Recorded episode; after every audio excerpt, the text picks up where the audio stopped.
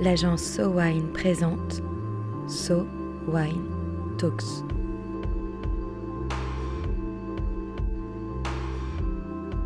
La première série de podcasts analysant les tendances marketing et communication dans l'univers du vin et des spiritueux.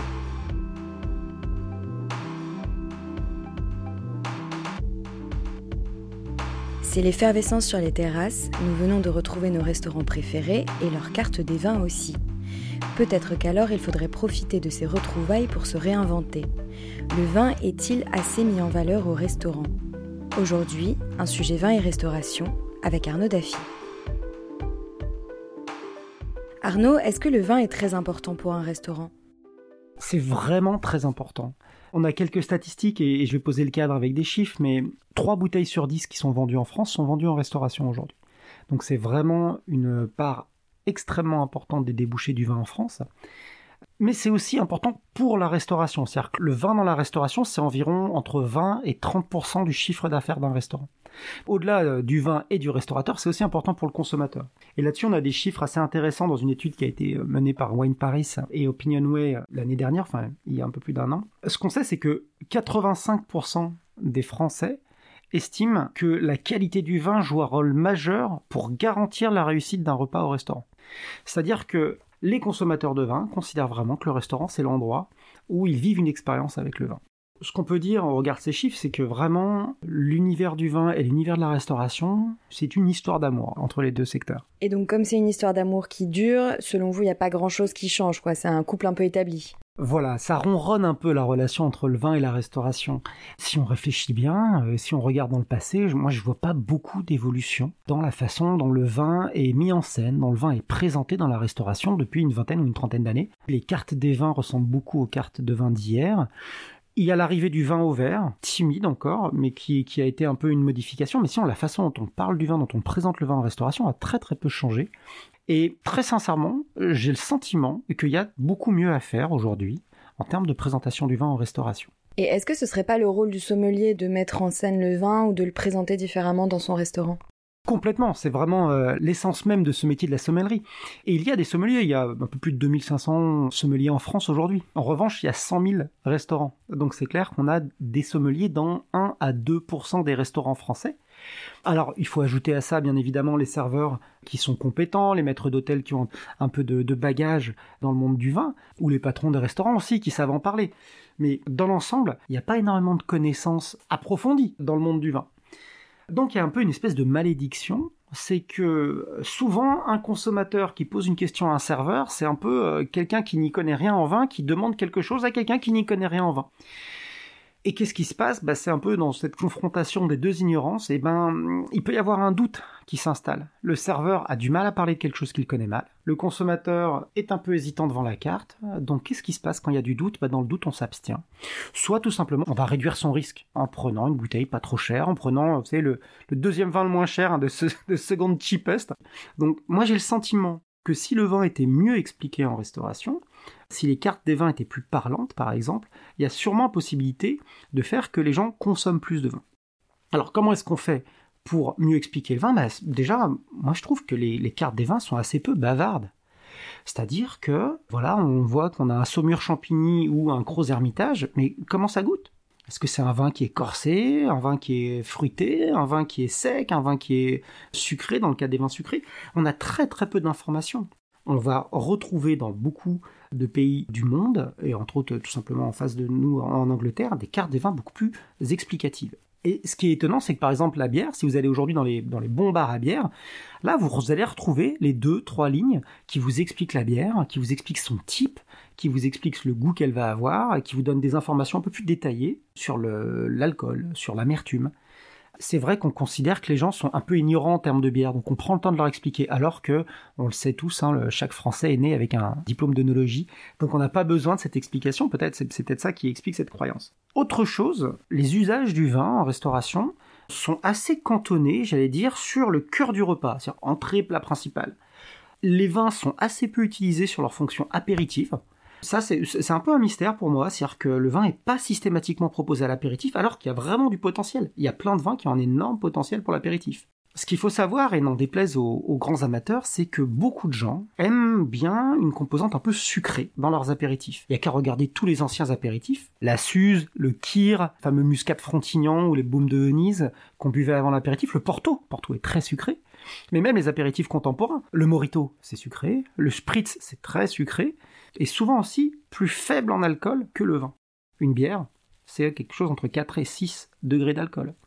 Beaucoup des cocktails qu'on boit, une fois qu'on a mis le mix et une fois qu'on a mis les glaçons qui ont fondu un petit peu, on va être sur des taux d'alcool qui sont souvent en dessous de 10 degrés. Et ce qui est intéressant, c'est de voir qu'il y a beaucoup de vins qui répondent à ce cahier des charges. Les Cabernets d'Anjou, tous les vins moelleux ou doux du sud-ouest de la France, les Montbazillac, les Sauternes aussi, dont on peut vraiment s'étonner de la difficulté à se vendre alors que ça correspond autant au goût du consommateur. Les Cabernets d'Anjou, la Clairette de Die, le Cerdon, je suis lyonnais, j'ai un petit intérêt pour le Cerdon. Il y a toute une variété aujourd'hui de vins comme ça, qui pourrait parfaitement correspondre au moment de l'apéritif et qui n'est pas utilisé. Et si on va plus loin, sur le dessert aussi, le vin est très peu proposé, alors que ça fonctionne vraiment très bien sur beaucoup de choses. Enfin, si on a déjà essayé une jolie bulle un peu sucrée, voire même un cidre, sur une belle tarte en dessert, ça marche vraiment très bien. Donc, entre le manque d'explication et le manque d'usage, moi j'ai l'impression qu'il y a tout un tas de terrains à aller explorer, pour vendre plus de vin en restauration et sortir du dogme, entre guillemets, de la bouteille de rouge pour toute la table. Comme monsieur mange du poisson et madame a pris une viande, eh ben on va mettre un vin qui est un petit peu entre les deux pour être certain que ça va plaire à tout le monde. Je pense qu'il est temps de sortir de ce dogme un peu passé. Et est-ce que vous avez des exemples de choses qu'on voit à l'étranger qui vous inspirent ou qui vous donnent envie? Et oui, justement, parce que c'est vrai que... Dans l'ADN de SoWine, il y a vraiment le voyage. Marie et Sylvain ont fait le tour du monde, j'ai eu le plaisir de le faire aussi. On a eu l'occasion de voir beaucoup de choses dans les restaurants à l'étranger dont on peut s'étonner qu'ils ne soient pas encore arrivés en France, parce que je pense qu'aujourd'hui, beaucoup de gens voyagent. Un premier exemple qui me vient à l'esprit et qui vient des États-Unis, que je trouve extrêmement pertinent, c'est ce qu'on appelle la Progressive Wine List. La Progressive Wine List, c'est quoi? C'est quelque chose qui a été inventé il y a une vingtaine d'années. À ma connaissance, c'est Tim Hanni, qui est un Master of Wine américain, qui a inventé ce système. Il s'est rendu compte que la seule chose que les gens connaissaient sur le vin, et entre autres sur les vins rouges, c'est la notion de corset léger, qu'en américain on va traduire par full-bodied, medium-bodied, light-bodied. Et que grosso modo, la plupart des consommateurs, même très peu expérimentés, savent faire la différence entre un vin full-bodied et un vin light-bodied. Et la proposition de la Progressive Wine List, c'est de classer sur une carte des vins les vins du plus léger au plus corsé. C'est extrêmement simple, et du coup ça devient simple aussi bien pour le consommateur que pour le serveur, parce qu'un serveur qui n'aurait strictement aucune notion en sommellerie, il peut demander à quelqu'un: est-ce que vous aimez un vin plutôt léger ou plutôt corsé? La personne en face, souvent, sait répondre. Si c'est plutôt léger, on va vers le haut de la liste. Si c'est plutôt corsé, on va vers le bas de la liste. Et voilà, le choix est fait. Et donc, du coup, ce qu'on disait tout à l'heure, c'est que souvent, entre le consommateur et le serveur, c'est deux ignorances un peu qui se confrontent. Avec la Progressive Wine List, chacun peut être parfaitement connaisseur de cette liste, en tout cas.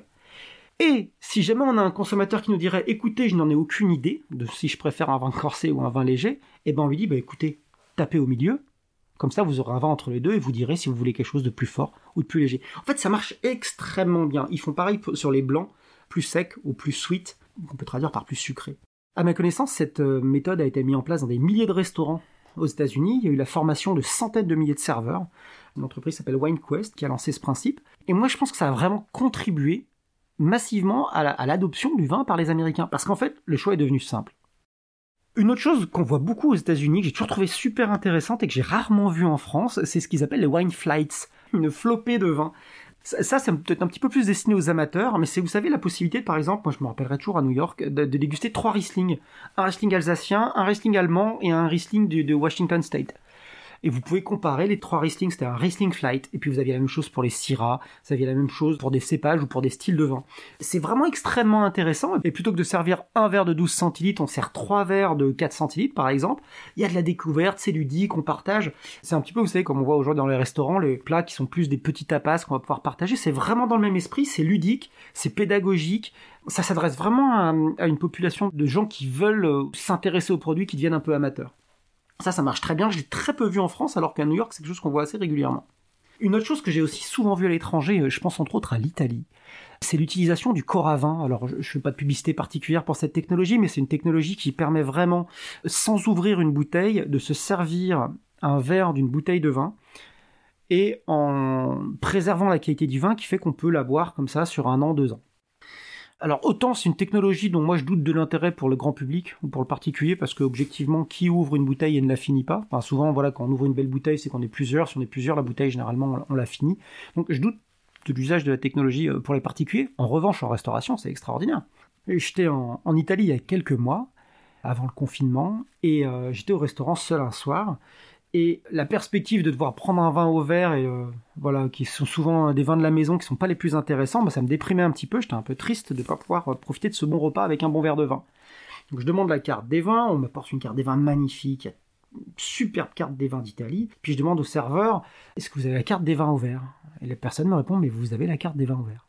C'est-à-dire qu'en fait ils avaient 200 vins au verre, puisque toutes les bouteilles de la cave étaient coravinées, et donc pouvaient être servies au verre. L'expérience de vin absolument incroyable. C'est-à-dire que vous pouvez goûter 1 ou 2 verres de grand vin, vous allez peut-être payer 12, 14 euros un verre, mais vous avez un verre de grand vin italien, l'expérience est vraiment extraordinaire. Donc voilà, moi, cette histoire du vin au verre avec la technologie Coravin, c'est quelque chose qu'on voit quand même très peu en France, on le voit un peu, mais c'est vraiment marginal et c'est dommage parce que ça enrichit vraiment l'expérience. Autre chose que l'on voit à l'étranger, je pense entre autres aux pays anglo-saxons comme le Canada, l'Australie, c'est le fameux Bring Your Own Bottle, le BYOB, qui permet aux consommateurs de venir avec son propre vin en restauration, de s'acquitter d'un droit de bouchon et de se servir son propre vin. Moi, il y a quand même beaucoup de restaurants où j'avoue que j'aime bien ce qu'on y mange, mais je trouve la carte des vins moins satisfaisante et je préférerais souvent venir avec ma propre bouteille, je pense que je vivrais une meilleure expérience. Le BYOB, on se dit que ça peut aussi dépendre d'une législation, etc. Est-ce que vous pensez qu'il y a des choses qui pourraient être mises en place en France très prochainement ? Alors oui, si on regarde un peu dans notre boule de cristal, si on regarde déjà des innovations déjà en place, moi je vois plusieurs choses qui sont assez intéressantes. La première, c'est une application qui s'appelle Star Wine List. Star Wine List, c'est une application qui référence les cartes des vins et qui vous permet de choisir un établissement en fonction de sa carte des vins. C'est-à-dire si vous avez envie de boire Clos Rougard 2005, vous tapez Clos Rougard 2005 dans l'application et vous allez voir tous les restaurants autour de vous qui l'ont. Ça, c'est vraiment une chouette application que je vous invite tous à découvrir, qui par ailleurs fait une liste des meilleurs restaurants, des meilleures cartes de vin dans toutes les grandes métropoles mondiales. Donc c'est vraiment pour moi une innovation intéressante. La deuxième innovation, on la doit à une start-up qui s'appelle Wine Tailors qui vient d'être achetée par le groupe Tesson. Le contexte est simple, vous êtes au restaurant, vous buvez un vin à table que vous trouvez intéressant, vous pouvez, grâce à Wine Tailors, acheter ce vin directement depuis le restaurant, comme si vous étiez dans un magasin virtuel, et c'est à travers le restaurateur que ce vin vous sera livré, c'est-à-dire que le restaurateur pourra faire une commission sur cet achat, donc il aura tout intérêt, en fait, entre guillemets, à vous vendre ce vin, vous pourrez vous faire livrer le lendemain une caisse chez vous. Donc ça, c'est une innovation que je trouve intéressante, parce qu'on s'est tous retrouvés dans cette situation où on aime un vin en restaurant, puis on ne sait pas tout simplement comment le retrouver ensuite. Et puis, vraiment, il y a quelque chose qui a été modifié par cette crise, par ce confinement et cette fermeture des restaurants, c'est que les restaurants ont appris à faire de la vente à emporter, de la vente à livrer, y compris la grande restauration. On sait que la Réserve à Paris, par exemple, vous permet de manger à domicile un repas cuisiné par le chef.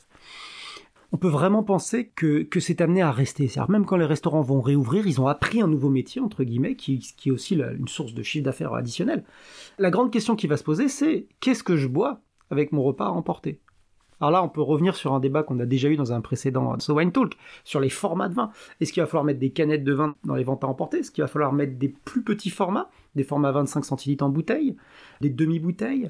Est-ce qu'il va falloir tout simplement resservir une bouteille de vin dans un plus petit échantillon pour que la personne l'ait avec elle ? On peut imaginer tout un tas de choses aujourd'hui pour que l'expérience œnologique autour d'un plat à emporter devienne aussi intéressante qu'au restaurant. Donc ça, je pense que là, ça va ouvrir des perspectives extrêmement intéressantes. Pareil, pour continuer à développer les ventes et le chiffre d'affaires liés au vin dans la restauration. Vin et restauration forment donc un couple bien ancré qu'il s'agit de ranimer. Vin au verre, BYOB, carte évolutive, de nombreuses solutions existent pour que le vin puisse s'exprimer au maximum de ses capacités au restaurant. Un épisode conçu et produit par SoWine, réalisé par le studio Encore. SoWine Talks reviendra dans quelques semaines pour décrypter à nouveau les tendances de consommation du vin et des spiritueux. En attendant, si vous avez aimé cet épisode, n'hésitez pas à le partager sur Twitter et Facebook et à lui donner des étoiles sur iTunes. À très vite.